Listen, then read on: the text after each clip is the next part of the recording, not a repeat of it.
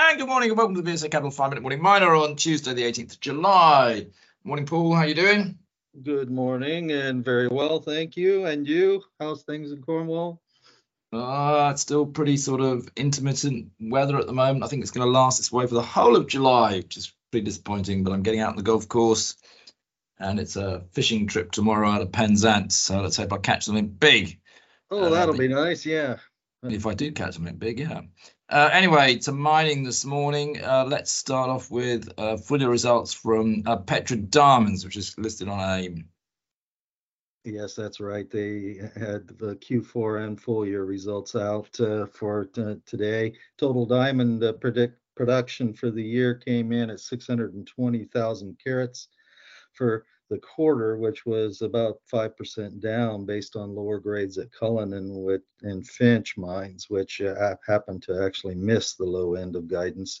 But they have put in remediation steps at both mines such that they think that the 2023 production of the 2.67 million carats uh, will be um, about uh, just a little bit down. So uh, we'll, we'll see how they do going forward. But they all uh, also because of the weak diamond market, they did defer the last diamond uh, sale as well. Um, but so we'll see otherwise whether or not that they have essentially improved the margins by uh, having less material out in the marketplace at this point post period end they did get williamson final regulatory approvals uh, to commission the new tailings storage facility there. And the treatment plant started up in july with respect to that. So uh, it's good to see williamson there in uh, tanzania back operating here at this point. Gross debt came in now at 247 million which is a pretty dramatic improvement from the 366 they had in june.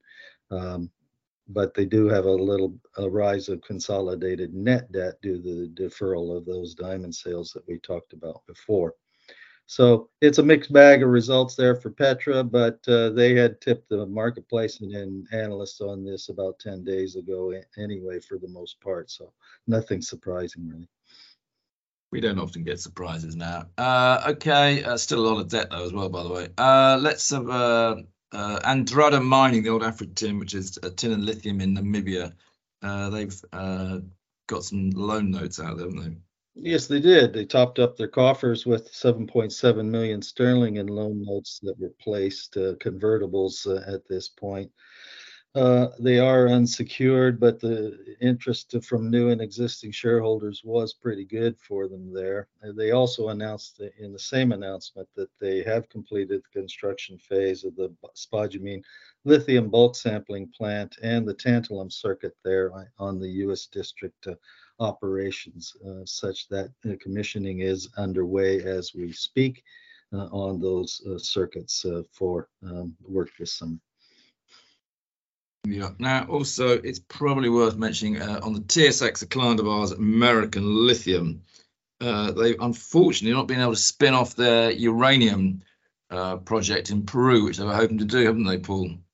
Yes, that's right. The press release out today that they have chosen to abandon that idea of spinning off the Macusani project into a separate company uh, here at this point, uh, and they gave as a reason that this considerable uh, change in uh, uh, sentiment uh, there in the TSX market just since the beginning of June, as far as interest in funding or, or supporting uh, that kind of a thing. So that's disappointing for us, I think, here too, because we'd like to see Macusani have its own um, um, uh, shareholder base and uh, uh, funding mechanism as well. But it uh, can easily be maintained here through American Lithium as it is at this point.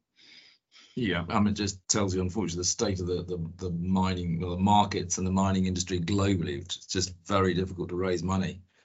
Uh, it can't carry on like this. Okay, uh, those are the three that I spotted. Paul, anything else you want to talk about? I thought mention also here that uh, we had uh, news out from Panoro Minerals. Uh, Panoro is a is a TSX listed uh, Chile copper explorer, which markets fairly regularly into London uh, for many years now. they released the uh, drill results of nine holes from the latest current uh, drill program on the Cotabambas copper deposit in Chile.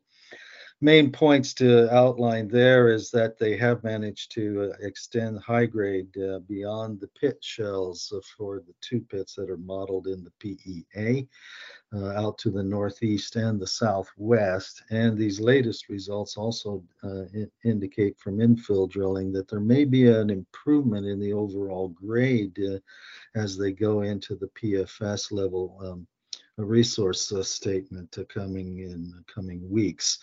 Um, as it is now, Panoro um, has a PEA level of volume of uh, something shy of a billion tons, grading about 0.4% copper. But it wouldn't surprise me that it's improved on now a little bit uh, here when the PFS comes out. Okay. Anything else you're desperate to mention? It's all a bit itsy bitsy. That does it for me at this point in time. All right. Maybe worth just mentioning also the uh, silver prices bucking the trend. It's a commodity that we like a lot uh, trading at $24.9, um, so pretty close to 25 again. Um, and I certainly personally can see it up at 30. The, the, the, clearly, the demand is there for silver. We know that because it's very important in solar panels as well as many many other things. Uh, but supply is not there. Uh, so I continue to be bullish on silver. Yes, and I noticed too today that the copper price backed off from hitting three dollars ninety US yesterday. A pretty uh, uh, evenly down to 384 or so. So definitely it was a test, but not a move through for a better outlook on copper. Okay, very good, Paul. I'll um, leave it there and you can speak with Ollie tomorrow. Very good. We'll see you then.